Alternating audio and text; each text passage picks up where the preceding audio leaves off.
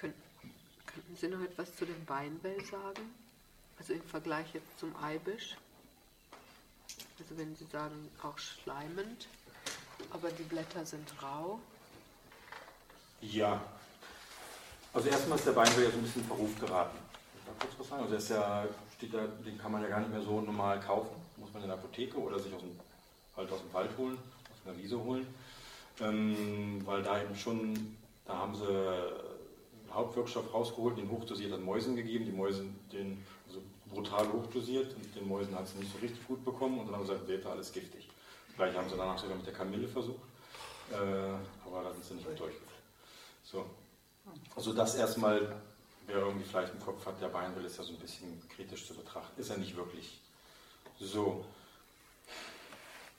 Ja, der Beinwill hat ganz viel Stabilität, dass man in den Blättern merkt, dass man in dem, in dem Grauen der Blätter merkt. Das ist ganz viel Festigkeit und hat eben ganz viel äh, Kappadosha. So diese, gut, jetzt wissen wir natürlich auch, er ist besonders gut für die Knochen. Das ist vielleicht auch so dieses raue, harte und der ist daheim sehr nährend. Die Beinwillwurzel, die Beinwillblätter.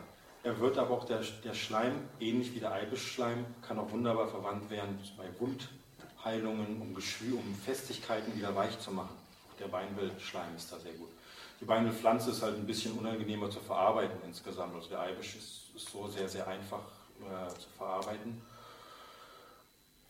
Ja, also auch da aus Wurzel, aus, aus, aus Blättern kann man Pasten machen, Brei machen, die man eben zum Nähren und zum Weichmachen benutzt. Wunderbar. Arbeiten wir nicht ganz so viel, arbeiten wir nicht so viel mit dem Eibisch, arbeiten wir täglich. Bei uns ist immer ein Topf Eibisch eigentlich auf dem, auf dem Herd. Dem Baldrian arbeite ich sehr gerne. Der Baldrian ist halt nicht, wie manche vielleicht denken, nervenberuhigend in dem Sinne, ich trinken Baldrian-Tee und sollte danach nicht mehr Auto fahren. Das ist beim Hopfen zum Beispiel, der sediert ein bisschen, sondern der Baldrian gibt Kraft ins Nervensystem. Und das, was gekräftigt ist, ist auch beruhigter. So von daher kann man auch den Baldrian-Tee ganz wunderbar morgens trinken, der macht er nicht müde. Also, also Baldrian vermittelt richtig Kraft. Okay. Ich habe nur eine Frage. Ja. Wo, wo ja, ganz ja, genau. Ich hatte auch noch äh, eine Frage. Und zwar Giftpflanzen sind ja häufig die wirkungsvollsten. Also zum Beispiel auch der Eisenhut und so ist ja ganz bekannt, äh, Manzanaba im Himalaya-Gebiet und so. Wenn du die Pflanzen testest, ich meine, es ist ja ein Selbstversuch da. Samuel Hahnemann hat auch alles im Selbstversuch getestet. Wie gehst du daran? Gar nicht. Gar nicht. Also es gibt noch genug andere Pflanzen, mit denen ja. ich beschäftigen könnte, bevor ich mich auf solche Abenteuer einlasse. Also ich meine, wenn ich Pflanzen nicht kenne ne, und ich gehe so ran nach ayurvedischen Prinzipien, wäre es ja gut, wenn ich schon mal eine Ahnung kriege, die könnte giftig sein, da koste ich lieber nicht davon oder so. Ja, das ist aber, das ist aber schwer. Und ich denke, wir sollten da schon auf die Erfahrungen, die wir gemacht haben in den letzten tausenden Jahren, äh, wir müssen nicht nochmal das Rad neu erfinden und jetzt irgendwie jede Pflanze völlig völlig ohne sie zu kennen in den Mund stecken. Also das eher mit Geschmack dann doch vorsichtig. Ich, ich, ich mache mich schon ansatzweise schlau über die Pflanze vorher. Mhm. Ist ja auch, ich, ich investiere da meine Zeit, meine, meine Aufmerksamkeit rein und äh, möchte dann auch gerne eine Pflanze haben, wo ich, wo ich vielleicht mir auch einiges von erhoffe. So, also ich gehe jetzt nicht einfach äh, so in den Wald oder auf die Wiese und gucke mir, was mir da rüber spaziert und stecke es in den Mund und wäre auch eine andere eine Sache, aber da bleibt vielleicht auch der eine oder andere auf der Strecke. Langfristig gesehen auch nicht ganz so schlimm, sind ja auch Erfahrungswerte, aber jetzt für den Einzelnen vielleicht doch eher nicht, nicht ganz so zu empfehlen. Also und es gibt halt wirklich noch, noch ausreichend Pflanzen und so. Gut. Ja? Wenn jemand das macht und äh, lasst mich wissen, was rausgekommen ist.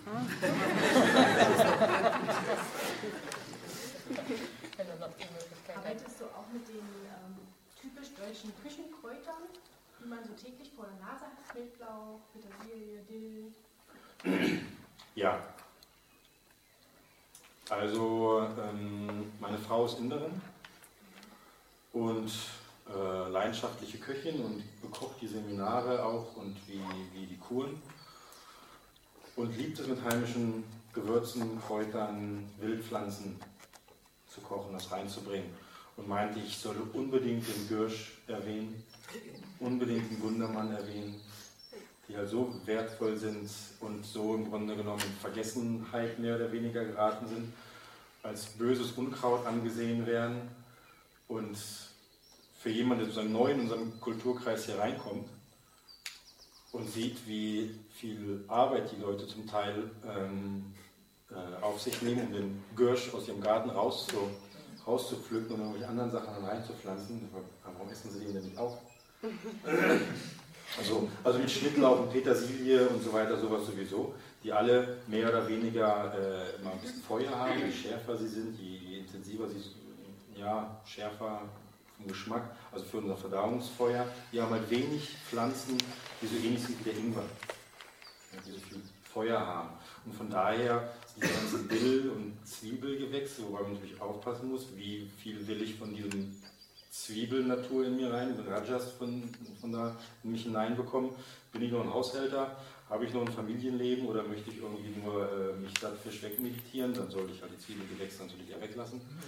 Ähm, aber damit arbeiten wir in der Küche sehr viel. Ich persönlich jetzt nicht ganz so viel. Ich kriege ja regelmäßig auch die Kräutersmoothies hingestellt äh, und wollen das auch langsam für die Patienten umsetzen, dass die morgens auch immer so ein, so ein Wildkräuter-Gemisch dann dahin bekommen. Aber ja, aber es, also ich habe es hiermit erwähnt, Gürsch und Gundermann schmecken gut und sind eigentlich überall immer zu finden. Also schmecken zumindest verhältnismäßig gut. So. So, zwei Dinge noch. Einmal, wenn wir an die heimischen Pflanzen rangehen oder wenn wir überlegen, so, ich bin jetzt Ayurveda-Therapeut und ich möchte mehr heimische Pflanzen verwenden, denke ich, sollten wir nicht versuchen, ayurvedische Kräuter eins zu eins zu finden. Also nicht gucken, hm, ich möchte nicht mehr den indischen Ingwer nehmen, ich möchte irgendwas hier finden. Ich möchte nicht Gokshura verwenden, sondern ich möchte hier was dafür finden oder was auch immer. So, das funktioniert eigentlich nicht. Und das ist auch unfair, finde ich, unseren Pflanzen gegenüber, die halt ihren ganz eigenen Charakter, ihre ganz eigene Natur haben. Und sie sind nicht Ersatz für irgendwas, sondern sie stehen da für sich selbst und haben halt ganz viel, großes Spektrum vieler wertvoller Eigenschaften. Und es ist frustrierend dann auch, ich bin tatsächlich am Anfang so rangegangen, so ein bisschen so, ich möchte jetzt die Dinge ersetzen. Ich möchte nicht äh, Gokshura, ich möchte irgendwas Hiesiges nehmen, für die, was die Nieren kräftigt, was die Muskulatur kräftigt, was kühlt ist und so weiter. Und das klappt so nicht. Dann kann man, findet man vielleicht ein paar Pflanzen, wenn man die kombiniert, kommt man so dahin, aber, aber das ist trotzdem eher etwas frustrierend, sondern ganz klar zu sehen, okay, was für eine Pflanze habe ich hier und wie kann ich die einsetzen. Nach einer Zeit sehe ich auch, ich habe so ein Sortiment an Pflanzen, dass ich viele indische Dinge gar nicht mehr so brauche. Dass ich die dann vielleicht da tatsächlich kombinieren muss, aber ich sollte nicht über die indischen Pflanzen denken, um dann die heimischen Pflanzen einzusetzen. Ich sollte das System verinnerlichen, um mit diesem System, mit dieser Betrachtungsweise an die heimischen Pflanzen herangehen. Und die dann halt so kennenlernen und sie dann so in mein ayurvedisches Denken reinzubringen. Das. Wir sind von unseren Ölen, bin ich so, also das war für mich so eine Erfahrung, ich hätte nie gedacht, dass, wie soll ich sagen, dass ich unsere Öle so gut finde, wie, wie, wie ich sie wie ich sie tatsächlich jetzt erfahre. Wir haben immer gedacht, wir machen die Öle deswegen, das was ich eingangs meinte, ähm, die Öle sind mehr aus den heimischen Pflanzen, wir sind für die Gesundheitspflege. Solange ich noch halbwegs gesund bin und mich pflege, damit ich gesund bleibe, nehmen wir die heimischen Sachen. Das war der Gedanke, den ich am Anfang auch meinte. Und dann, wenn wir aus dem Gleichgewicht, aus dem Tritt geraten sind, dann nehme ich die intensiven indischen, ayurvedischen Öle.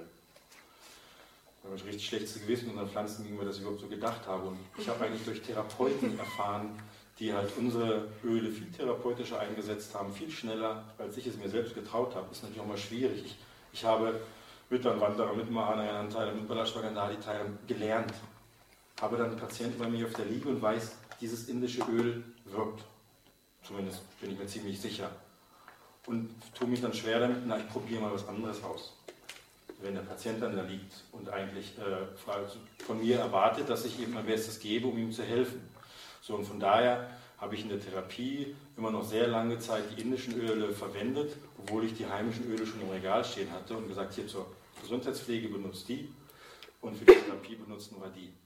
Andere hatten da nicht so eine Skrupel, haben viel mehr die heimischen Öle für die Therapie verwendet und waren beeindruckt und haben ich war danach noch beeindruckt, was die heimischen Kräuter da auch in den Ölen machen, wie, wie intensiv die da wirken und wie sie halt schon viel mehr für die Therapie verwenden. Sollte jetzt vielmehr nochmal ein Appell nochmal noch mal für die heimischen Öle, äh, für die heimischen Kräuter, nicht so sehr für unsere Öle sprechen, äh, dass da ganz viel Potenzial drin steckt. Gut, und dann möchte ich hier auch nur eine Frage, Anregung, Anmerkung, sonst zum Schluss kommen mit dem ganz klaren Angebot, doch mit uns in Kontakt zu treten. Wer äh, Lust hat, sich in diesem Gebiet weiter ähm, vorzuwagen und Erfahrungen zu sammeln, Erfahrungen zu teilen, unsere Erfahrungen dann auch gerne zu, zu teilen und uns Feedbacks zu geben, dass er uns einfach irgendwie in Kontakt mit uns tritt. Ich möchte noch viel mehr ein Forum eigentlich, wo man sich austauschen kann, viel mehr irgendwie Instrumente schaffen, Plattformen schaffen, die man sich austauschen kann. Bin aber leider zurzeit sehr involviert in, in, in Baumaßnahmen bei uns und so weiter, dass ich das äh, gerade nicht so ganz so, so hinbekomme, wie ich es gerne hätte. Aber wir haben schon ein paar, die, die sich austauschen. Wir haben die Effi, die eine Mitarbeiterin, die sich ganz gut mit heimischen Pflanzen auskennt und hochgradig motiviert ist, da auch immer mehr das Ayurvedisch zu beschreiben. Und der werde ich ähm, auch ein bisschen mit auf den Weg geben, dann das, das alles das zu koordinieren, dass eben äh, die Leute, die da Interesse haben, Erfahrungen auszutauschen, die irgendwie zusammenzubringen. Also es ist mir persönlich ein ganz wichtiger Punkt, dieser Austausch. Es ist immer so ein bisschen natürlich, ich mache Erfahrung, ich habe die heimischen Öle, wir sitzen lange daran. Soll ich euch jetzt wirklich das Rezept dafür geben? So. Aber ich würde es gerne machen. So, ich würde gerne die Erfahrung mit euch äh, teilen.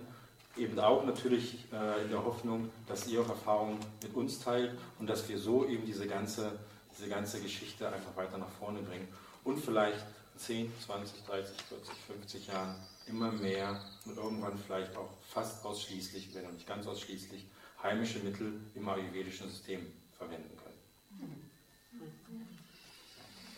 Okay. Ja. Ich habe das Programm hier durchgeschaut und steigt nicht so ganz durch, diese Einzelseminare. Ähm, was ist der Hintergrund, die so einzeln anzubieten? Dass sie nicht aufeinander aufbauen, dass man ohne Vorkenntnis da reingehen kann. Aber dann müsste ich mich vorher entscheiden, ob ich den Atem, den Kopf, die Gelenke. Genau, man muss sich entscheiden, welches Seminar man macht. Also, aber ein Basisseminar gibt es dann auch? Nein. Aha. Das, sind, das, sind, das ist immer der Basisteil da drin. Ah, okay. Da wird diese Kalari-Geschichte, Perspektive, äh, das ist so ein Punkt, wenn man mehrere Einzelseminare besuchen würde, würde man das hier so wieder detailliert erklären, was ist das Marmanadi-System dahinter noch und so. Ähm, das ist auch bei den Einzelseminaren immer am Anfang dabei. Mhm. Also wenn man vier Einzelseminare besucht hat, denkt man auch, ja, mhm, ja so am ersten okay. halben Tag. Ja. So. Aber das lässt sich ja nicht vermeiden. So, dann wünsche ich euch noch einen schönen Kongress. Jetzt erstmal Frühstück. Und hoffe, den einen oder anderen bei euch, von euch per E-Mail, Telefon oder vielleicht bei uns selbst dann wieder. Okay. Schönen Dank.